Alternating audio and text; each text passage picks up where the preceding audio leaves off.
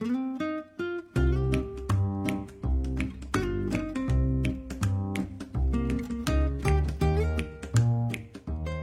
大家好，Hello，大家好，这这里里是是准风风乐坛，我是老朱，我是老林。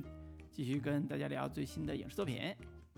嗯本周要跟大家聊的一部电视剧吧，也很长一段时间没聊电视剧了，而且是一部台湾电视剧，叫《不良执念清除师》。台剧好像我们也挺长一段时间没有聊过了。这部《嗯不良执念清除师》，我觉得还挺有意思的。就是你原本现在就是这段时间看到的一些台剧，一般都会以为是台湾网飞做的啊，或者是台湾 HBO 之类的这种流媒体平台做的这种台湾剧。因为这几年可能比较有口碑的或者有有影响力的，大部分都是这这种类型的剧嘛。结果一发现，这是一部爱奇艺 开头的台标是爱奇艺。他在台湾做的，他其实是爱奇艺国际，对，跟嗯台湾的团队合作跟奈飞很像嘛嗯对。而且这部剧很神奇的就是，其实好像是在台湾没有引发太大的这个反响，基本上没怎么嗯看到有有很多台湾媒体啊，或者说自媒体，这个社交网络有有很多的讨论。但是呢，没有想到这部剧在内地倒是有有一点小火，虽然也没有说嗯非常非常火爆，好像有它差不多两三周时间在内地的这种豆瓣的观剧热榜是排第一的，这也是挺让挺让人意外的，有种出口转内销的这样的一个感觉。一部拍给台湾观众看的剧，竟然是在内地。啊、似乎有一些广受欢迎的这样的一个感觉吧，所以我们决定来嗯聊一聊这部《不良执念清除师》。对，对，这部剧上线的时间跟《漫长的季节》其实差不多同一期同一时期，四月份。嗯但是呢，《漫长季节》就太火了，然后这部剧呢，那个小火。呃，本来呢，嗯我们是准备先录《漫长的季节》的，但是因为种种原因，我们的重磅嘉宾还在这个这个筹集时间之中，包括我啊，也是嗯筹集时间之中，所以就错过了录《漫长季节》的那个时间。但是不影响，我们《漫长的季节》还是会录的。但是嗯先录这部《不良执念清除师》，然后先跟大家一睹为快，这部短短的十二集的剧到底如何好看。然后这部剧的主创呢，导演跟编剧都叫林冠慧，此前确实没怎么听说过这个，呃，台湾，而且是一个女性的导演编剧。然后之嗯前的作品包括像《我的妈妈》《切小金家的旅馆》，我也都没看过。对，然后呃，主演方面其实还挺让人算是眼前一亮吧，包括这个男主曾静化和宋云桦，大家相对比较熟悉一点。这个我的少女时代呀，包括对，呃西红柿首富，然后男二是彭千佑，呃，还包括有杨锦华、孙晴、郑元畅、郑仁硕这两个相对熟悉一点。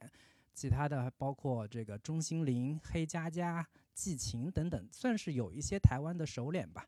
但嗯是这个新人居多吧。对，然后呃，上线首播时间是二零二三年的四月十五号，集数一共是十二集，每集差不多呃五十分钟到五十一分钟这样的一个长度。然后嗯目前豆瓣评分稳定在八点八分，之前是曾经上过九点二这样的一个高分的，可见是近期算是华语剧里边儿口碑相当高的一部作品。我们就今天聊嗯一聊这部、这个口碑大作。感觉听着名字“不良执念清除师”特别的中二啊，就是特别嗯像什么不良人呐、什么 什么，很像一部漫啊改作品。对对对，特别像漫改作品。但嗯是是但是在这个整个观看这个剧的体验上，我觉得是近期我看的剧里边儿轻松加愉快、特别开心的嗯一部剧。虽然是个探案类的，虽然还带奇幻色彩，但是看的效果或者看的过程是非常开心的，非常愉快的。呃，当然嗯也有一些感动了，就是这个是我觉得很神奇，就是台湾的这个地区的这个做剧的水准啊，虽然我们大陆老是看不起人家，就最近几年老是看不起人家，但是屡屡有小惊喜，屡屡有在题材类型上的突破，或者是写法上让我耳目一新的地方。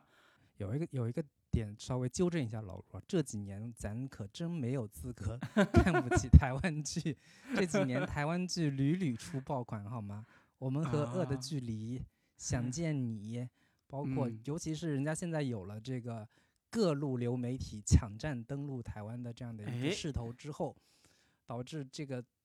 制作水准，包括制作经费，早就已经嗯。是鸟枪换炮了。尤嗯。其是题材之大胆，然后嗯。讽刺之辛辣，然后这个批判社会之凶猛，早就我们难望其项背了。啊，就是不要再抱抱持着早年间觉得台湾 只会拍一些偶像剧，哎然，后没有什么深度、啊、这样的一个一个观念了。对，嗯，现在 我觉得台湾。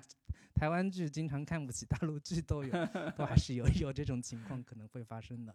对对对对，然后这部嗯戏呢，其实呃相对比较青春感比较强，但是我我作为中年人，我看的时候反而会觉得，虽然讲的是中年不是，虽然讲的是中二少年的故事，但是嗯中年人看也特别的合适，简直是一部老少咸宜的剧。为啥呢？对，我们今天可以好好聊聊这部啊，让人让我们两个中年人觉得，哎呀，既青春感又老少咸宜，它到底的嗯魅力在哪儿？包括你刚才说，为什么台湾剧这两这几年，对吧，突飞猛进的，好像是我们倒退了，还是人家进步了，对吧？这些都可以在我们稍后探讨一下。对，其实我可以简单说一句，就是其实两边都在进步，只不过嗯我们进步的比较慢，人家进步的比较快，显得我们进步的就似乎有点倒啊退的那样的一个感觉吧。啊对，其实我首先想想想探讨的一个比较比较大块儿的大方面的内容，就是为什么这部剧明明是在台湾做的，而且演员阵容，然后导演各方面都是台湾的班底吧，但却在呃中国内地、中国大陆有就是有一些小火爆。我觉得其实嗯是有相对比较明确和直接的原因的。其实首先就是这个题材是一个双男主，带一点点 BL 的那个那个感觉吧。现在嗯国内基本就不让拍了，但是嗯，对，但是这部剧在这方面其实做的是相当不错的，尤其是两个男演员，就是双方的这种火花，这种呃腐的那种那种感觉，其实是做的非常的巧妙且这个纯熟的。对，而且嗯这种类型其实在内地一直是刚需，有很大的这样的一个群体。然后另一我个方面看我都开心，不是腐女，我看我都觉得很开心。对，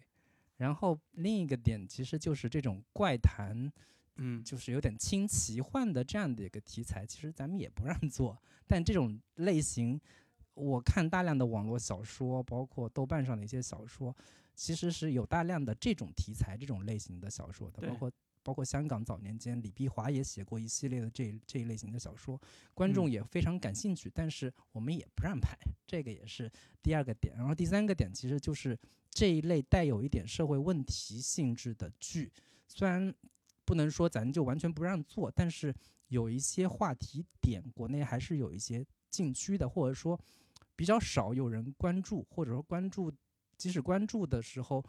切入的这个层次和深度也没有那么深，而且这部剧也确实呈现了一些能让我们感同身受的一些一些一些东西吧，比较普对世性质的一些内容嗯我觉得这几个点共同催生和导致了这部剧可能在台湾观众看起来似乎，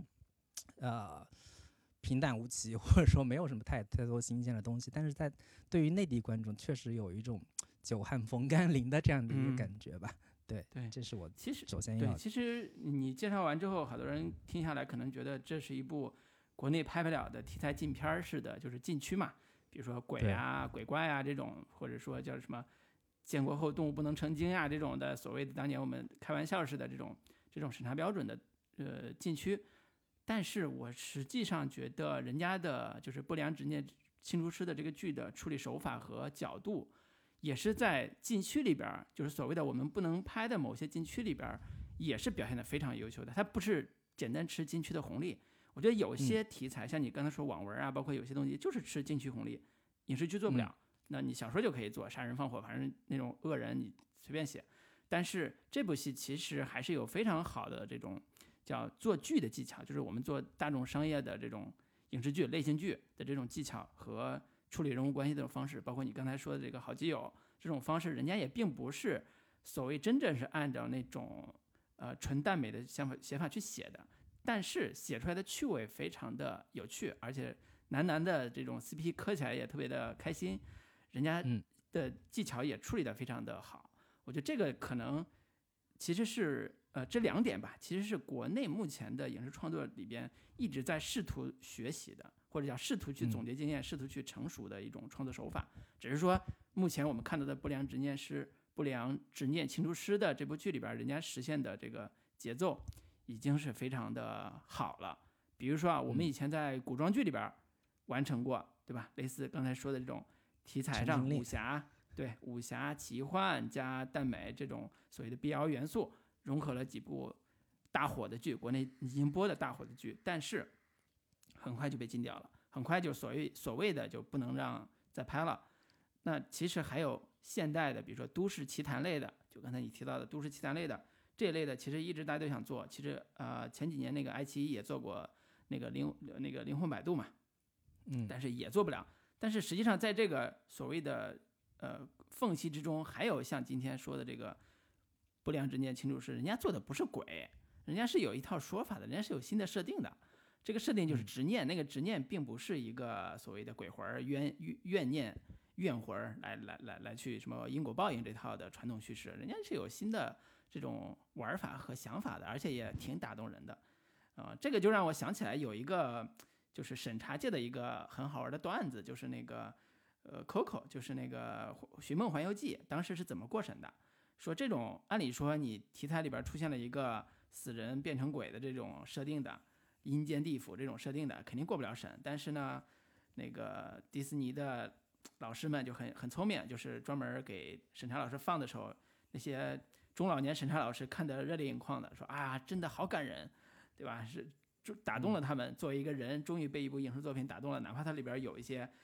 对于我们所谓的某些价值观、主流价值观啊、审查价值观不允许的东西，但是人情大于天呀，这人情嗯的东西太、太重要了，所以它就过审了。那这部戏其实也是那种逻辑，就是人情是大于刚才说的那些题材的红利的，而且题材红利用得好的话，它也是有这种所谓的呃，就是跟传统的鬼魂鬼怪片儿或者是都市鬼怪的这种惊悚片儿不太一样的这种设定的。啊、当然嗯。我我我是觉得这片儿在国内肯定是能可百分之九十是能过审的，但是目前也没法引进，也不知道为啥，反正可能也是时也运也。我自自己觉得爱奇艺在这个海外布局的时候已经有过这种想法，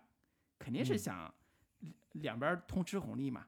又有题嗯材红利，又有这种这种可能性在国内能能爆，那是最好的。嗯但是呢，可能算盘也没打成，对吧？这挺可惜的。嗯，但是不影响我们今天好好来夸一夸这个剧。对我都想这剧如果能在爱奇艺正常上的话，它估计会是一部小爆款，而且这两个男演员也很有可能。就是像之前想想见你的那个许光汉呀，对，就是对像他们一样在在这个在国内内地火一把，就非常可嗯惜，并没有能够在内地的这个流媒体平台能够上。嗯那我们就首先聊一聊这个这个 BL，或者说那嗯种双男主男男题材的这这方面的点吧。其实可以先简单介绍一下这个故事啊。这个故事讲的是一个男孩叫蒲一勇，就是演员叫曾进化，然后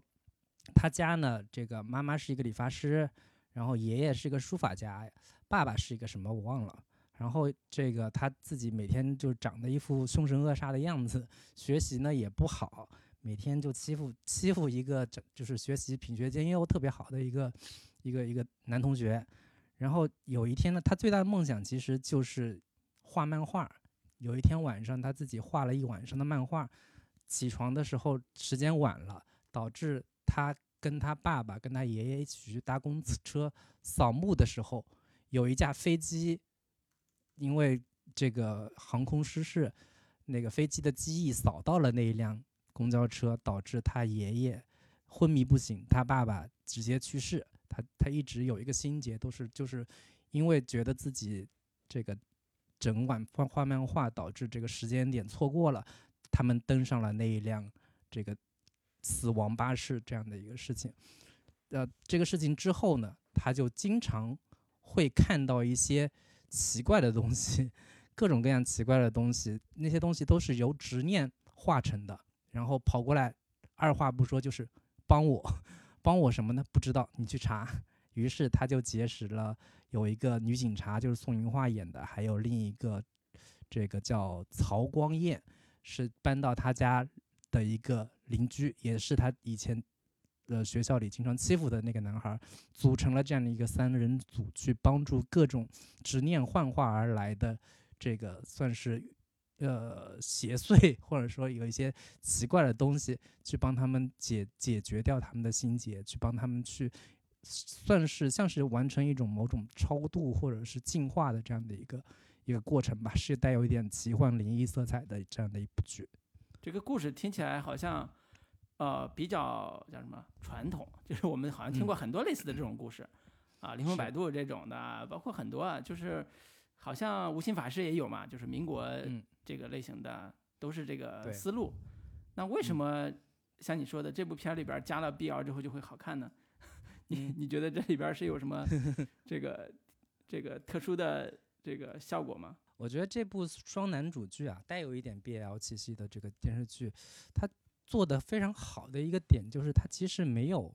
过度的卖腐。呃，首先其实我是觉得这两个主角的选角都非常好，它特别符合呃女性观众或者说腐女心目中的那种 狼狗和小奶狗的角色配置。我觉得选角的决定。呃，选角的成功嘛，决定了很大一部分这部剧的一个能成功的一个关键。我我看很多人讨论说，如果这个剧不是这个男主曾敬业、曾敬化 演的这个溥仪勇的角色的话，很可能会看不下去。对，就是，嗯，溥仪勇这样的一个角色，不学无术。的一个小混混，长了一张这个小混混的脸，满脸特别不高兴的那个表情，以及曹光艳那种人畜无害的这个小可爱的这样的一个形象。虽然这两种形象都是 双男主剧的某种标配了吧，但是它其实全篇是没有所谓的爱情线的，就是所有的一切都是特别自然而然的发生，导演也没有特意或者特别刻意的安排那些情节让你去磕。去磕 CP，就是简单来说，它就是没有特别刻意的卖腐，就是从一个自然的状态，从死对头的状态到相互依赖的 和信任的过程，我觉得塑造的特别的自然。你可以理解成是某种友情，也可以理解成是某种超越友情的情感，观众完全可以自行去揣摩吧。而且有一些可能你会觉得是磕点的东西，它其实完全融合在剧情当中。比如说，为啥两人？会会睡一张床，这个可能国产剧这种 BL 剧也会涉及。呃，国产剧常见的套路就是，可能我家被水淹了或者着火了之类的，没地方住，那我就住，我就睡跟你睡一张床。但是在这这部剧里面，他其实都给了非常充分的理由，就是他看到了一个令他恐怖的，或者说在梦境中非常恐怖的东西给吓到了，他没办法，只好去 睡到他的那个房间里，以及包括像。两个人一块儿去去游乐园，就是腐女观众会看哇，两个人一块儿去约会了。但其实它还是有很很直接的剧情的一个推动作用的，就是他们去监视某一个嫌疑人。而且就是你会发现，台湾剧在处理这种同性情感的时候，他们会非常的放松且自然，自然到你会觉得这就是一种非常普遍的人类之间的常见的情感，它就是一个人类对另一个人类的。好感而已。比如说，这故事里边也有一个从石狮子幻化过来的一个人，他对蒲云勇说：“我看到你，我就特别喜欢跟你待在一起。”以及里后边还有那个纹身师跟跟那个林永川老师，他就很直白的说：“我每次都特别期待他再进来，因为我喜欢他这个人，喜欢跟他待在一起。”这两个角色都是男性，他就是台湾剧里边，台湾的影视剧里边。他在呈现这种情感的时候，已经可以做到非常自然，让人感觉不到这有任何的，就是让人不适的，或者说让人觉得怪异的地方。我觉得这个是这部剧在处理这种呃所谓的男男、所谓的 BL 的时候非常重要的一个一个点，就是他一切处理的都极为自然、极为轻松，感觉人家活得挺放松的，对吧？两人在一起成长的，哪怕是一对儿。高中生，一个学霸，一个一个欺负他的一个学渣，就是男主。那他俩的关系在后边也有成为伙伴之间的这种友情，写得很自然。这个的确是，就是独特的魅力吧。我觉得成长环境不一样，你都是说中文的，但是人家那个环境里边小孩就是很自然，对吧？学业压力也没那么大啊，好像这故事就顺理成章就写下去了。我在看的时候，我最喜欢的还是这个蒲一勇这个角色，以及。呃这个演员演的效果，他特别像一个漫画感的男主进入了现实世界的那种那种那种感觉。比如说像樱木花道，就是他对，是那种有点憨憨的、愣愣的，但是又有点无脑颓废的那种气质。然后呢，就是进入到一个聊斋体系里边，就是现代聊斋的故事里边，就对这样一个。而且他那个姓也非常有意思，姓蒲，蒲松龄的蒲。对蒲松龄的蒲一一看就是这个导演、编剧、导演在设计这个角色的时候是有心思的啊。蒲松龄那就跟这个《聊斋世界》是有直接关联的。然后呢，他嗯义勇这个“勇”字又是里边关于他书法的一个特别重要一个设定的一嗯个、一个一永个字八法是不是？对表达。我现在练书法就是先从永字八嗯法开始练的，说实话。所以那个 他爷爷一说，哎，永字八法什么什么，我一听，哎，这是真是聊书法的，一看就是很专业。嗯，对，所以里边有很多的这种生活的质感，其实是很真实的。然后嗯他在加奇幻的时候，他的违和感没有那么强。因为我我我印象很深的时候，早年我看日漫，比如说像什么《夏目友人帐》啊，像这种，他做奇幻和校园戏校园系的结合，一般都会把男主处理成那种宅男，就是属于叫边缘型人物。就是一般在学校也没有什么朋友啊，不怎么受待见，然后这时候或者被欺负，这时候他有了超能力，或者他有了一个奇幻的故事，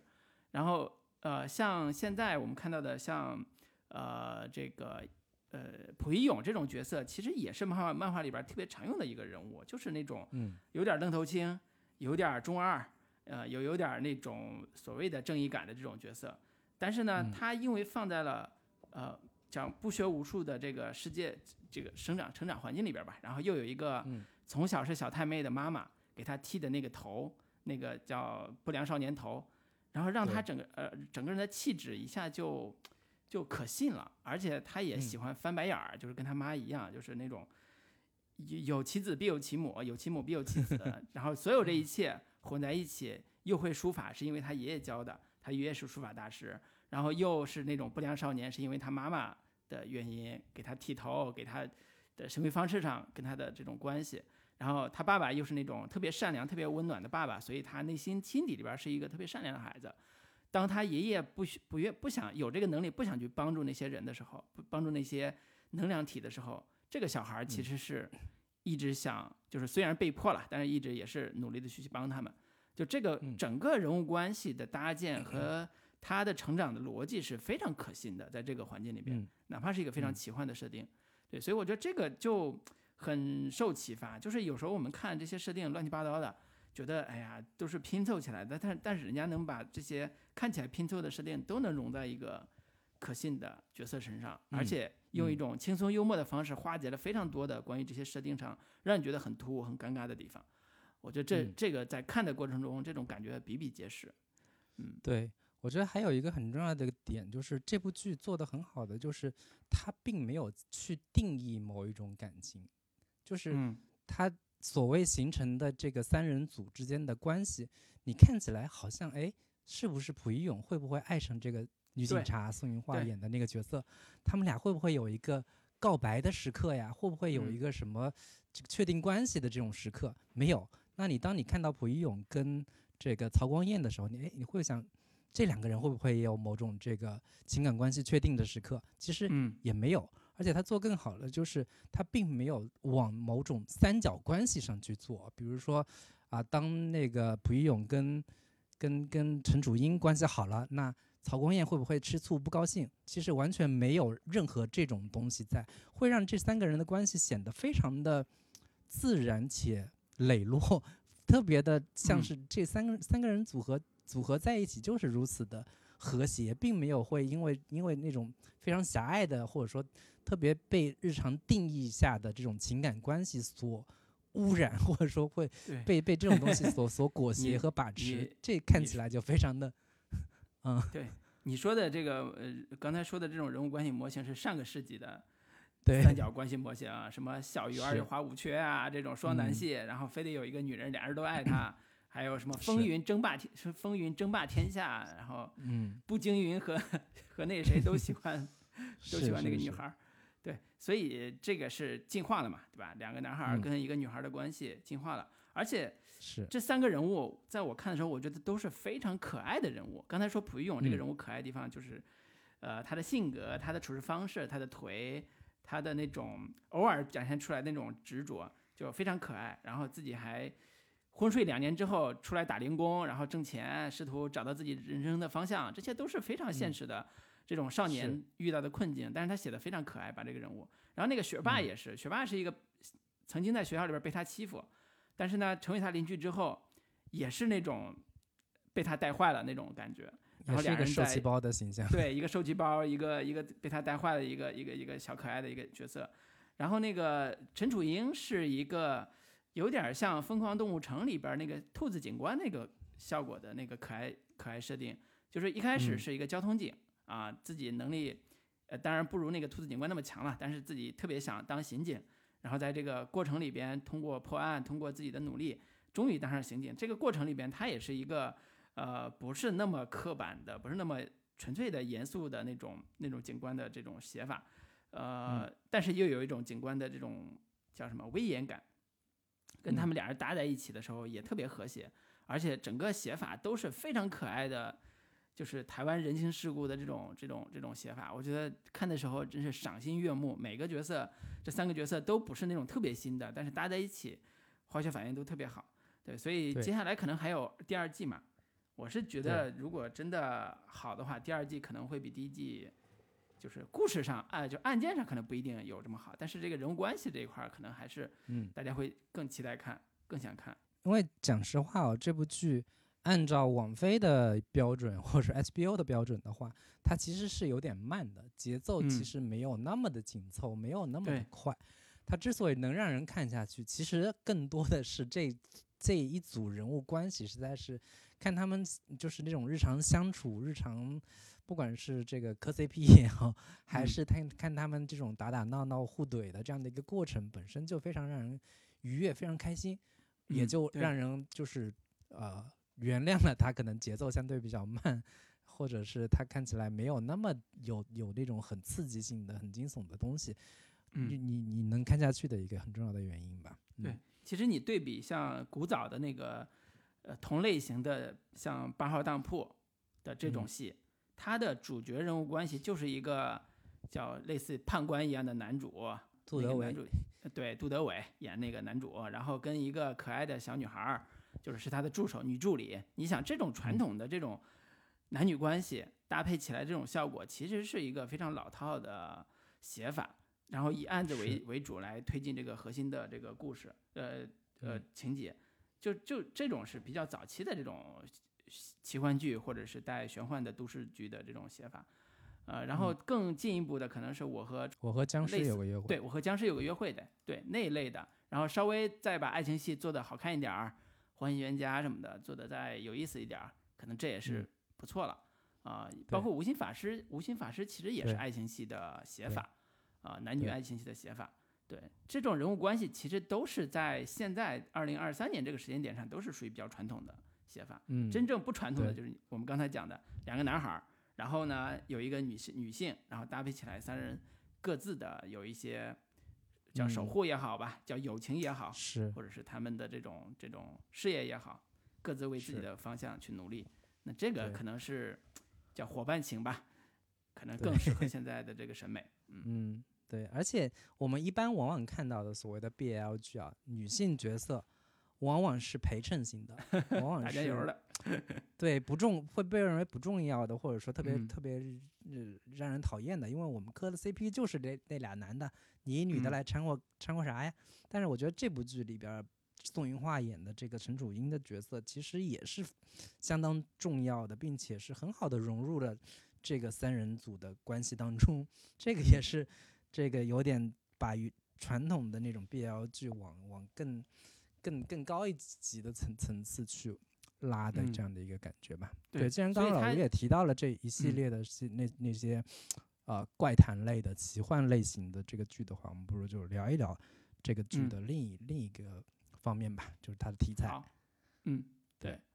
对，这个很刚才通过我们简单的老林通过简单的故事介绍吧，能感觉到这是一个。标准的带探案属性的奇幻题材，它的单元故事其实是每集都有一个叫奇怪的能量体来找到主角寻求帮助。那这个能量体嗯其实跟这个名字有直接关系，就是不良执念清除师这个执念二字。这里边呢，嗯很多的这些能量体其实都是人形的，比如说一个小孩儿啊，一个女孩儿啊，或者一个男男子，或者一个僵尸啊。第一个故事是类似僵尸这种形象，他去找找到这个男主的时候，他的状态特别像我们以前看到的这种呃鬼的这种样子。嗯啊、因为嗯他的身形啊，包括他的出现的方式啊，甚至营造的气氛都特别像鬼。但是我觉得他这就是他做的特别好的地方，就是他并不是按照鬼怪灵异故事的这种逻辑去处理的这个人物人物设定，他其实把执念这个二字做成了一个它的核心核心的这个主题。所谓的执念就是嗯这里边的那些人的诉求，就是帮帮我，那些诉求都是依附在人身上或者物体身上的嗯生生物。比如说里边有一个是一个爸爸啊，他要寻找自己的儿子，然后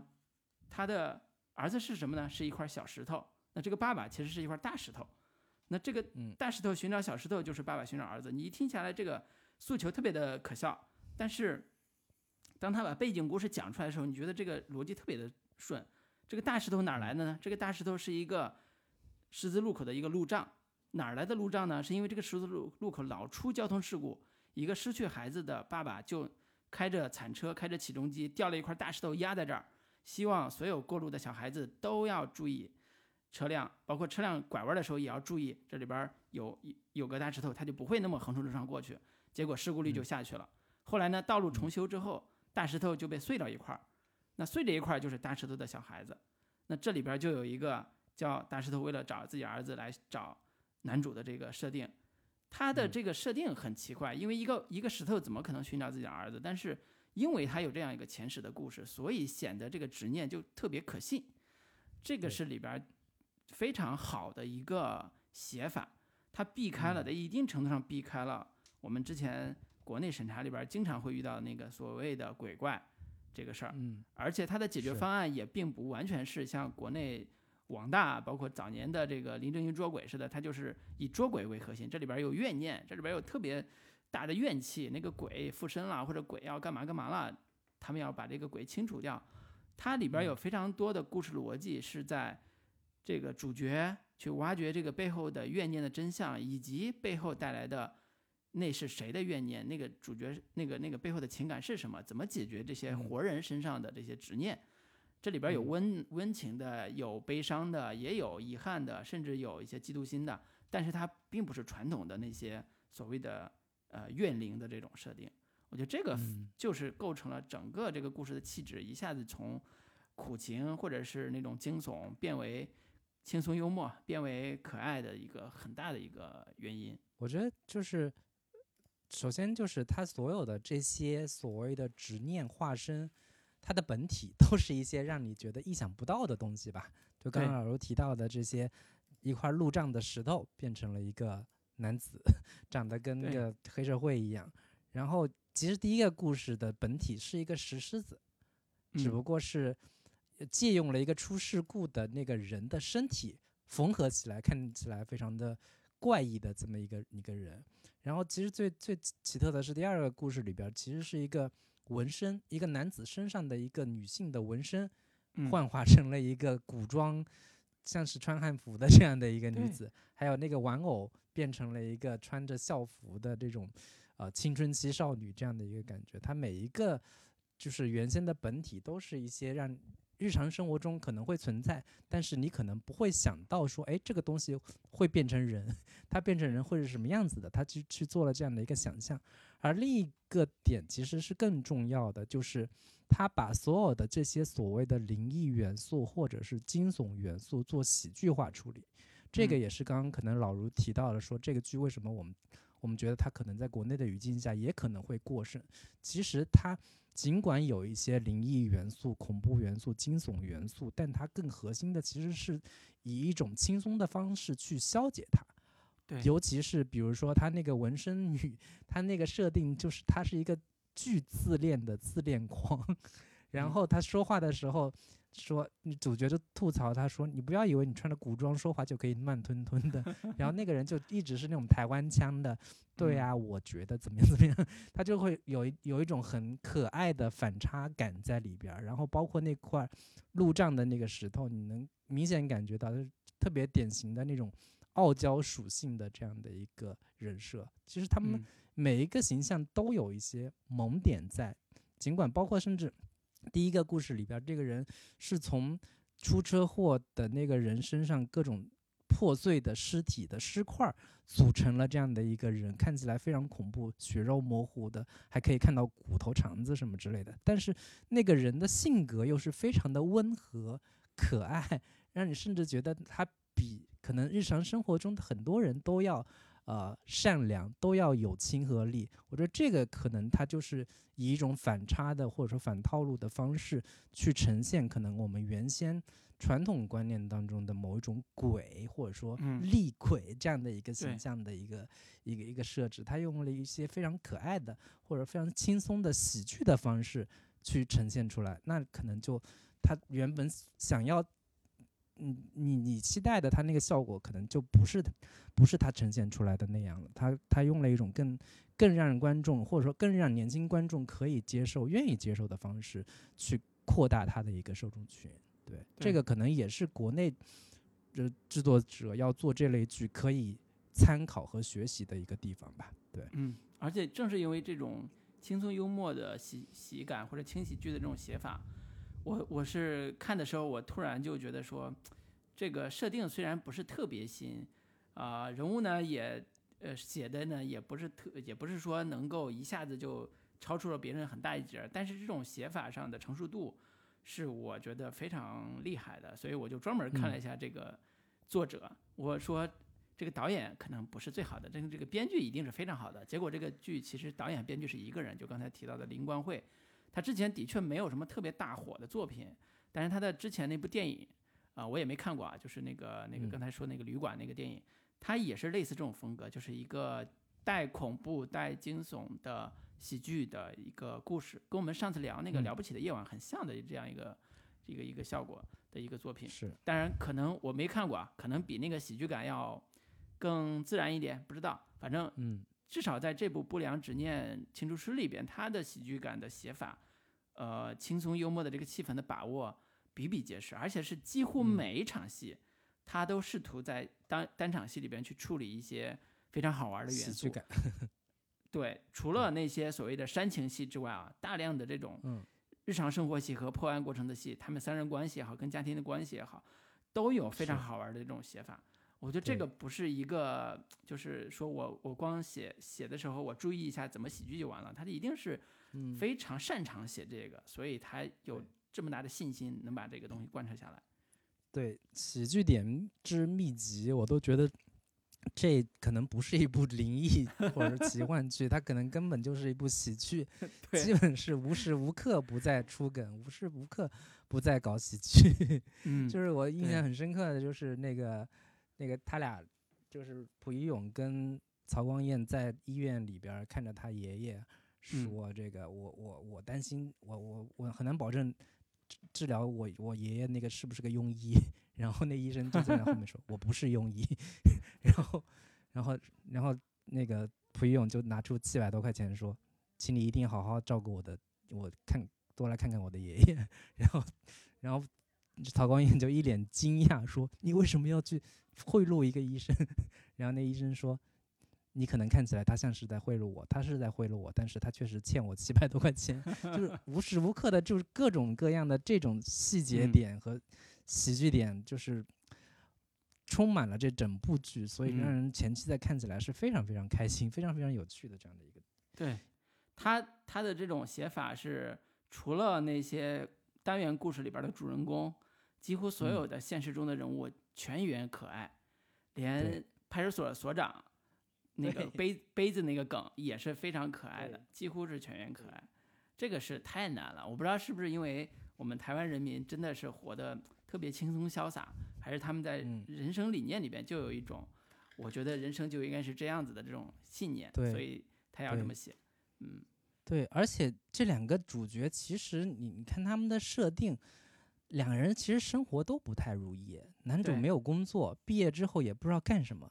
爸爸、爷爷出车祸了，爸爸死了，爷爷昏迷。嗯，这种情况你放在大陆剧里边，绝对是一个苦情人设，但嗯，全程都非常喜剧。包括男二也是，爸爸破产了，开各种小店，每次都倒闭，每次都做不成。你看这俩人能有什么好的好的未来吗？但他都是用非常轻喜剧的方式去处理这两个人的之间的关系，甚至嗯把男主的这种青春期的或者说刚刚成年步入社会的那种迷茫，展现的还有一点，就尽管他有有有非常呃就是中二的或者说喜剧的幼稚的种种行为，但是他在刻画这个男主的成长过程，其实是还挺真实，或者说还挺让人有所共鸣的，就是他嗯。不断的被自己的这这种自自责，然后渴望见到自己父亲一面的这这种执念所所纠缠，但最终终于明白说，为什么父亲没有像那些带着执念的那些呃化身的东西一样，就是出现在他面前，因为他的他的父亲不愿意把这样痛苦的东西再去施加到自己的儿子身上。我觉得这个也嗯是他最终的升华的这个点做的非常非常高明的一个一个地方吧。嗯，对，而且里边也有一个呃，让这个伤痛感没有那么强的一个角色，就是他的妈妈，那个杨对锦华演的那个妈妈。那个妈妈之嗯前刚才提到她的前史是，呃，从小也是因为就是中学的时候也是因为自己是小太妹，被被妈妈拉过来来到这个男主爸爸家学书法，呃，跟着他嗯爷爷学书法，结果遇到了男主爸爸，然后两人一见钟情。那个小太妹的形嗯象也是跃然纸上。她妈妈也是一个虽然经历过这么大的痛苦，然后对儿子也是，呃，非常照顾，同时呢，自己的生活也是一个很乐天派吧，就是嗯。跟邻居大叔交往啊，也不叫交往，就是俩人在一块儿吃饭呐、包括两个孩子之间斗嘴的时候，他去他去他去拉个架什么之类的，就是在整个的这个人设里边，维持一个家庭关系，维持一个所谓健康的成长环境也是非常努力，但是呢，也并不是苦哈嗯哈的，然后也很抱怨说自己挣的钱三七开，自己是剪头发的嘛，那个七就被嗯。老板给克扣了，什么之类的，就是。呃他们怎么能写出这么可爱的角色？我有时候看的时候，真的是很嫉妒，你知道，我的执念就是是嫉妒。是，而且而且他们说的就是，尤其是他那个母亲在教导他那儿子的时候，他儿子说：“哎，我可能以后也赚不了什么钱。”然后嗯，他妈妈就说：“我也不是什么有钱人，你爸爸做的事情，你爷爷教书法，都是因为他们在做自己热爱的事情，我们不会把这些东西，希望你什么大富大贵、成功什么之类的观念强加给你的。”我觉得看到嗯这个东西的时候，他们就是台湾可以非常自然的、平常的把这些话说出来，但是你反观国产剧，其实你很难。你要这么说，就觉得特别假。对对对，对，所以我就我我我说到这儿，我就在想，我们要警惕一种价值观的输出啊，我们要警惕这种啊，这什么价值观？这么好的价值观，对吧？对我们还还不敢学，这什么人？对，所以这个这个真的是有时候看的时候很唏嘘，嗯。对然后再回过头来说这个怪谈、奇奇幻这种故事，其实我觉得这是一个特别属于东亚文学的一种一种类型吧。嗯，其实你你看，可能可能美剧、英剧很比较少，就是会去呈现这种类型的故事，但是嗯在呃东亚，就是不管是台湾，对台湾、香港，香港之前也拍过大量的类似的这种题材，包括前两年 TVB 也拍过一部叫《经销大厦》，拍了两拍了两季，也是类似的这种带有一点怪谈性质的，发生在现代社会的这种。呃，它其实带有一点对于现代人的这种都市病啊，包括很多这样的一些类型的这个呈现。然后包嗯括我们我们内地其实是早年也有这个灵魂摆渡啊，甚至包括无心法师，然后包括香港李碧华拍写过一系列的这种怪谈类的故事，也拍过叫《奇幻夜》和《迷离夜》。然后日本嗯的这种怪谈故事就就更多了嘛，甚至怪谈文学是一是一种固定的文学类型。对，包括小林正树之前早年间五五十年代吧，也有拍过怪谈，然后他嗯原先故事的底本是那个小泉八云的那个怪谈的故事集，然后嗯日剧也有一大批这种类型的怪谈剧，包括什么都市传说之女啊，欢迎来到阴阳屋，等等的这样这这这这一些故事。韩剧也有类似的故事，像包括那个德鲁纳酒店，还有一部叫《双甲路边摊》，都是类似的，带有一点灵异奇幻色彩，但他们核心讲述的都还是人和人之间的情感，然后人人每每个人的执念这样的一个概念，其实似乎是一种印刻在每个东亚观众内心中。我们在接受接触这种类型的剧，或者说接触这种故事的时候，根本不需要任何的转译，或者说根本不需要任何的这种呃理解上的障碍。我们有蒲松嗯龄，我们有《聊斋志对异》，我们有大量的包括《阅微草堂笔记》也好，就是种种的这种志怪故事，其实核心讲的都还是人在面对种种现实困境，或者说面对现实问题的时候，寻求某种浪漫化的一个外化的一个解决方案。对，其实这这个是一个非常大的一一个呃文学类型也好，或者说嗯在影视剧类型当中，其实也是一个非常好的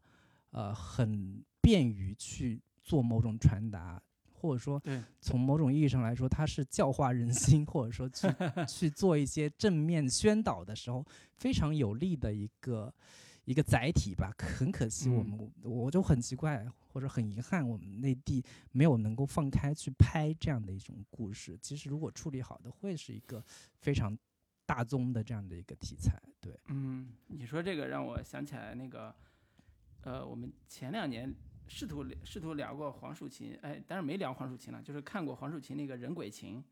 那个叫那个那个电影。当然，它不是讲真正的鬼，它是一个戏曲里边的那个鬼。呃，它这种故事里边有一个特别重要的一个设定，叫借鬼事写人情，其实是《聊斋志异》的那种传承嘛。就是鬼故事其实讲的是人故事，讲的是人心，它里边总会用一种鬼的意象来来映射人的处境，映射人的那种思辨也好，或者人情的某一种呃特点。所以他嗯对人情和社会的这种观察，其实有时候就是不方便说的时候，就用这种方式说，反而更显得这个这个两个世界都是呼应的嘛。而且东亚文化嗯里边，因为有所谓的这个传统，就是我们的文化传统，就是有阴嗯曹地府这样一个一这样一个设定，所以呢，理解起来这样的模式就更容易了。所以这个可能也是我们整个东亚文化圈里边儿这类题材是一个比较，呃，怎么说，比较固定的一个审美类型吧。而且的确，嗯呃，像你说的，它早年的时候是有明确的教呃叫教化类型，就是你本来在宗教像道教他们的那种故事体系里边儿就有在所谓的上刀山下火海地府地府体系里边如何警示人的这样一个叙事功能，就是它的目的是有嗯教化人心的功能。对这样一个无论宗教目的还是现实叙事角度的这种目的，都有它的属性在。呃，嗯但是我个人觉得，呃，对，其实你看最近还有一部特别火的那个电影，叫《关于我和鬼变成家人那件事儿》，是一部电影，对，陈伟豪的新片儿，啊、然后特别遗憾的是，目前还没有等到资源，就是还没出资源，就大家已经嗷嗷待哺好长时间了。这个设定嗯听起来特别的好玩儿，就一个直男警察捡了一个算是钱包吧，然后捡了之后呢，他就不得不跟一个男人冥婚，然后这就是这个最核心的故事和故事故事框架。呃，就是我看这个设定，我就觉得哇，太好玩了。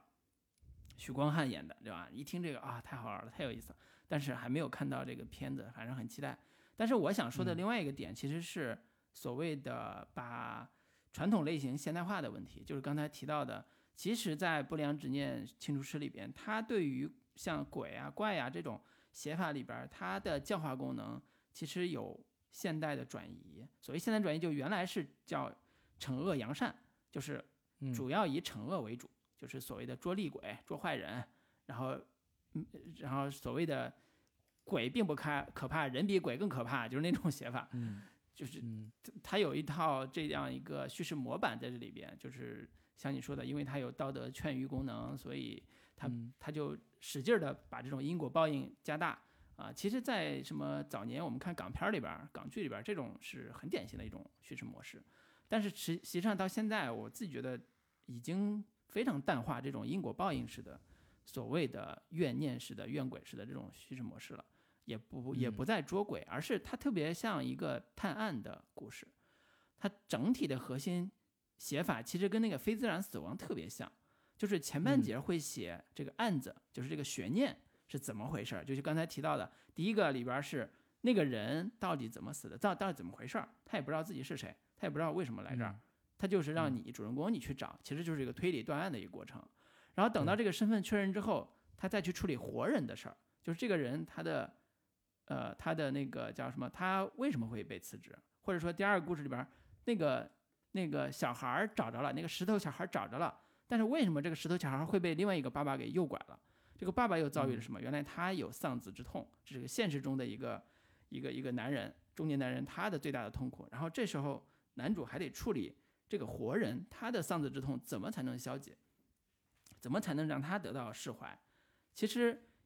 前半部分特别像一个医生的，呃，对，特别像一个警察的角色，就是探案；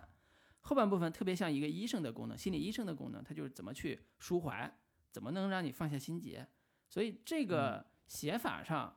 你看着是这个特别简单的一个写法，但是实际上你从类型上来看，它融合就是杂糅感特别强，写的呢也是。呃，我觉得比一般的单元剧要更成体系，就是更嗯呃丰富。一般的单元剧到这个案子结了，悬念解开，基本上就结束了，最多来一场情感戏，完了。他还是会花很多笔墨再去写一大坨的这个现实中跟那个活人的交往那那段戏，所以这个写法也是在这个里边体现的特别的重要的。呃，而而且我觉得写的也是非常地道的，非常好看的。对，我觉得就是这也是我我要聊的一个很重要的一个点，就是这个这个这个剧里边它所表达的所谓的社会问题，其实是相对比较与时俱进的。我们原先传统看的很多那这一类的呃灵异奇幻剧，它的故事有一种很强烈的那种刚老提到的那个劝恶扬善呀，或者说因果报应的这样的一些一些故事，但是。在这部剧里边，就像是非自然死亡里边，它其实要呈现的是当下社会的某一些社会现实和社会现象，这些社会现象是有很强的当下意义的。比如说，这个故事里面，他想要呈现所谓的孤独者或者失败者这样的一个话题。其实，为什么从台湾剧或者说日剧？影视剧当中经常会关注这样的一个主题，在这个社会当中，那些可能被抛下的或被放弃的、无法适应和进入的那些人，但国产剧里面其实是会很少看到的。就是即便他会塑造一些所谓的社恐，但也只是一个角色的标签而已，更多的像是某种撒娇式的自我投射，而不是真正的要关注或者说关照这个社会中的某一些失败者，或者说。沦落人的这样的一个感觉，这个这一点其实，在前两个故事里边体现的特别明显。第一个故事里边那个主角其实就是一个在职场中有一点格格不入，跟其他同事没有办法很好的相处，但是也只好也也也每天装作说我我似乎跟同同事关系非常好，不愿不愿意让家人担心的这样的一个一个状态。然后包括第二个故事里边也是在职场当中。呃，完全没有办法融入，还被其他同事这个欺负的这样的一个一个人，他最终成了一个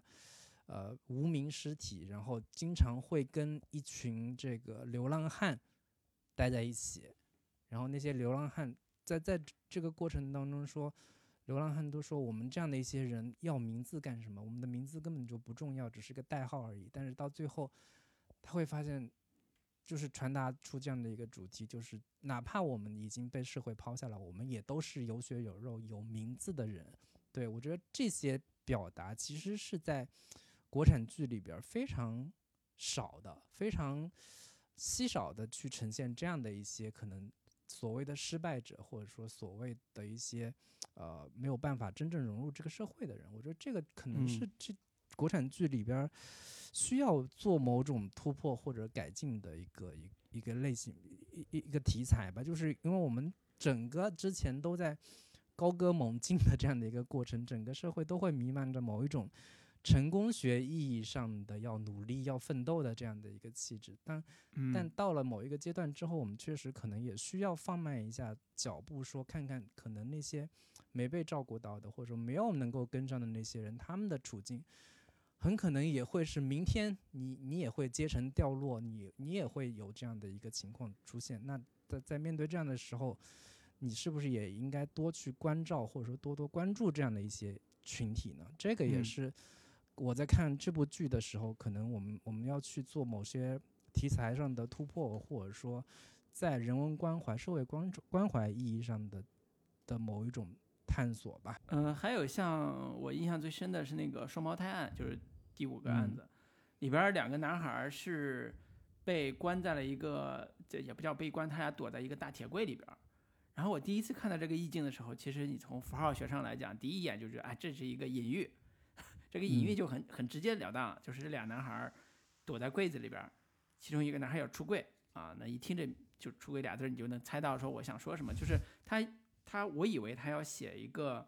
类似于两个男孩的这个情感史，或者是一个对于他们性别的一种一种反叛的东西，但是他当然没有往这方面写啊。但是其实我们在我在看的时候，我觉得其实他还是有试图在这个点上去做文章的这个企图心，只是说因为呃不管是审查的原因，还是因为他觉得他不需要写这么明白，观众也能看懂。至少是在我看的时候，我觉得在这个故事里边，他隐含的那个主题是是能看到的，而且，嗯，他想写的所谓哥哥守护弟弟对于生命的执念，也是在传统伦理上完全能通得过的，就是你能顺得过这种情感模式。但是你换个角度去想，这如果不是一对哥哥和弟弟，那那那是不是也是可以的？他这种写法其实有很多的发挥空间，让你看的时候。所以我觉得这也是他在处理一些看似敏感话题的技巧，就是他不需要，就是即即便说我口子给你放开了，我也不用再写那样一个特别敏感的这样一个故事，我可能有更传统的方式去写，但是让通过视听语言，通过我的叙事方式，让我这种经验有这种经验的呃观影经验的这个读者或者是观众吧，看到他想表达另外一面。我觉得这可能也是一个叙事技巧，但是种种原因可能都回到刚才讲的，可能他在爱奇艺国际的这样一个台湾分部吧，他们想做这个戏，其实也是想向国内播出的这种可能性的，所以他不会把题材的敏感度选那么高，他选的这种像你刚才提到的边缘人群，包括我刚才提到这种呃双胞胎男孩哥哥守护弟弟的这种故事，其实也是完全没有问题的，只是说。这个因为某种原因，我们在国内正规渠道看不到，但是这不影响我们对这个故事故事的欣赏，呃，而且里边很多的故事都是日常生活所能拓展出来的这种单元故事，只是说它加了一个刚才说的，加了一个非常奇幻的、非常奇特的壳儿，嗯，让这故事显得特别的有意思，嗯，是。对，所以其实台湾台湾社会拍了那么多年同性题材，我我我相信很多观众内地观众对于这种同性题材的启蒙都是从台湾电影当中来的，包括这个早年间这个孽子呀，还包括蓝色大门，嗯，对，然后还有什么十七岁的夏，对我反正很多很多。包括各各种各各种台湾青春片都在呈现这种同性题材，所以这种题材对对于台湾社会而言，早就已经是一个非常司空见惯的，或者说，嗯，早就已经是脱敏状态的这样的一个一个呈现吧。所以我觉得这个倒是他们没有所谓的禁区存存在，或者说哪怕爱奇艺想要呃在内地播放的话，我觉得其实以现在的尺度，其实按理说是没有什么太大的问题的。只是觉得啊，有点遗憾，没有能够真的在内地让这部剧能让更多的观众群体能够看到。对，对，对。其实到后边，我觉得案子单元案子我们就不细聊了。我觉得，嗯，精彩留给大家去体会。啊，可以简单说一下这条故事的这个故事的一个除了单元案例之外的一条主线。所谓的主线就是，其实这里边有一个刚才提到的，呃，那个公交车爆炸案。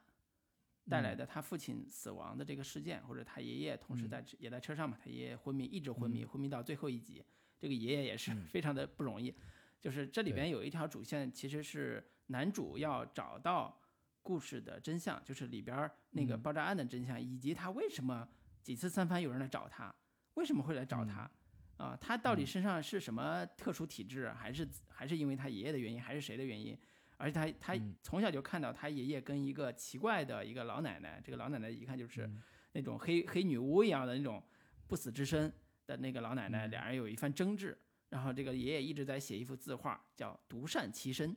然后感觉这个爷爷也不太想管他们的事儿。那这里边就构成了一个复杂的前史，就是这到底是那个那个怎么回事儿？那个车祸是一场意外吗？就是那场爆炸案是一个意外吗？还是什么原因？嗯包括中间也有一个呃，就是我也没看明白的一段情节，就是那个男呃中年男子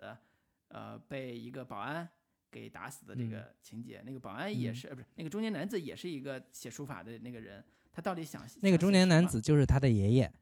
那是他爷爷是吧？哦，对，那个人就是他的爷爷。我我哦我的理解可能是他爷爷当年也是因为这个参与，跟跟那个蒲一勇一样，有这样的一种能力啊，对，成为被那个老奶嗯奶给救活了。然后但老奶嗯奶一直死活求他说：“你让我让我去离开这个世界吧。嗯但是他嗯爷爷就是死活不答应。啊 大概是这样的一个传承关系嘛。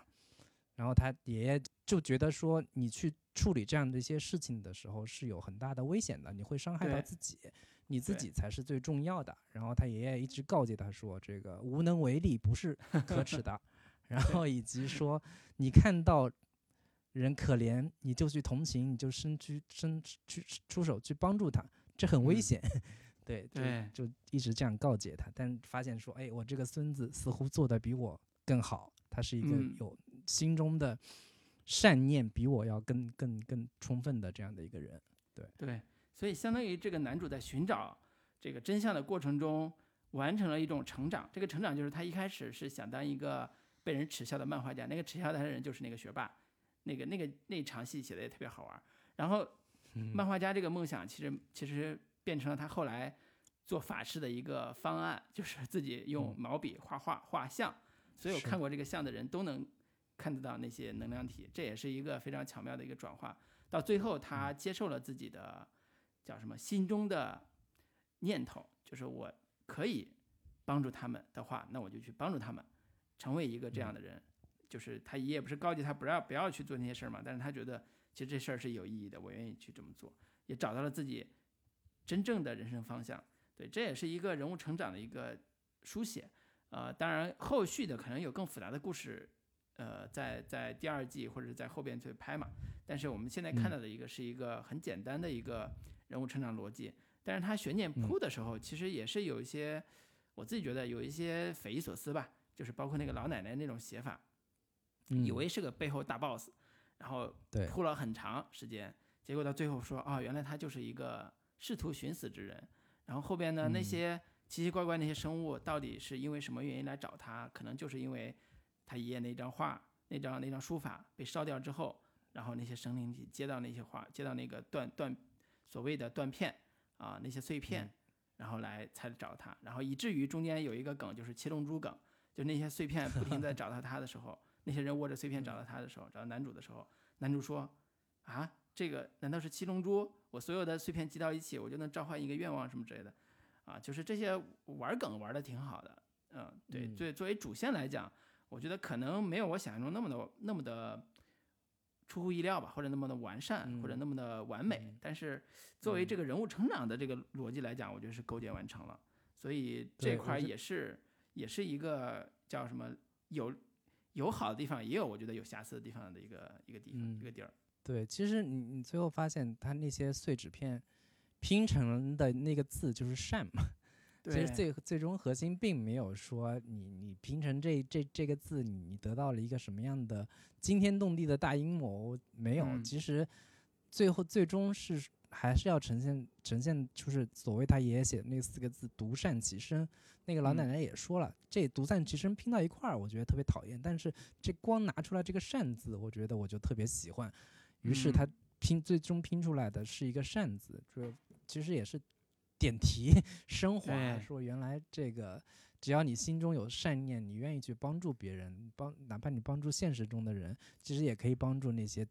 就死掉的人的，帮他们嗯。化解掉那些、那些怨念吧。它其实是一个相对偏抽象式的主题利益上的一个提升，然后包括嗯。在故事主线上，其实我觉得蒲一勇的这个整个的成长过程，看着也是还挺让人信服的吧。他其实前面也花了一些笔墨去呈现他那种迷茫的状态，就是对。爸爸死了，爷爷昏迷，妈妈就是开就是在在剪头发，然后也是因为因为我家里还花着那个抚恤金的钱去买了一个房子，他觉得自己确实是一事无成，他也不知道自己未来要干什么，该干什么。我觉嗯得这个也是一个非常真实的一个年轻人的呃生活状态吧，甚至还跑包括他跑去送外卖送了 很长一段时间，嗯对等等的这样的一种一种。他他一方面有现实方面的困境，一方面也有心理层面上的对于父亲的、对于爷爷的某一种愧疚。我觉得这、嗯这些层面的呈现，其实也并不是一个非常呃套路的或者非常低幼的幼稚的一个呈现吧。我觉得还、嗯也还是比较真实真切的呈现了一个就是刚踏入社会的迷茫的一个少年的一个应有的一个一个状态吧。嗯，对对所以主线成长来讲是写的挺好的，尤其是那嗯。个、这个主线里边有个设定是这个男孩儿男主他是昏迷了两年，他是带着嗯。高三的智商昏迷了两年，然后他的同学都上大学了，都都已经开始做美妆主播了，他自己醒来之后还是那个中二少年，还是那个、嗯。那个心智，然后跟大家走向社会交流什么之类的，就感觉这个孩子挺可爱的，哪怕身上背着伤痛，但是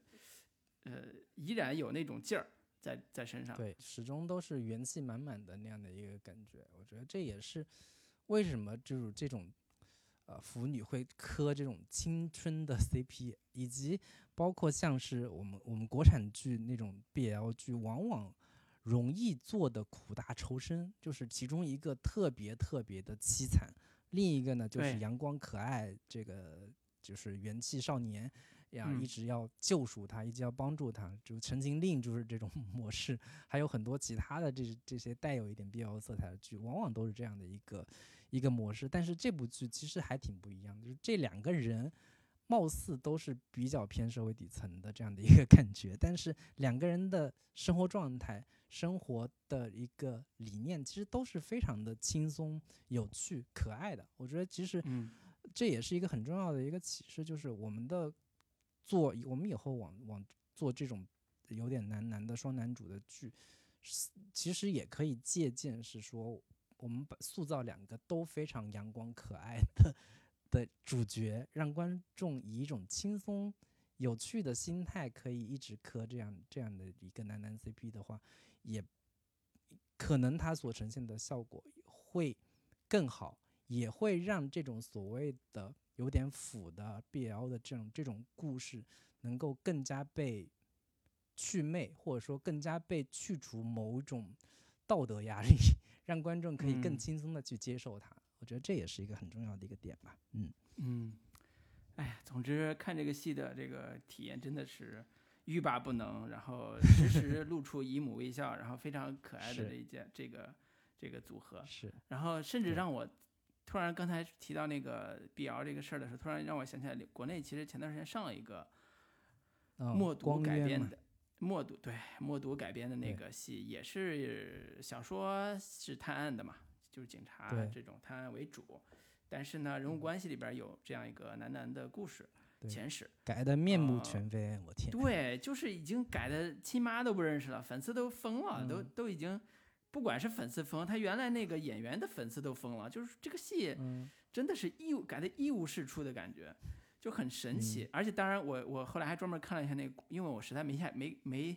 没看那个剧，我实在是不敢看。然后看造型我就没给点下去，然后看了一下它故事设定，它改成了一个科幻故事设定，就是未来二零，比如说二幺五二年，比如说啊，就是那种，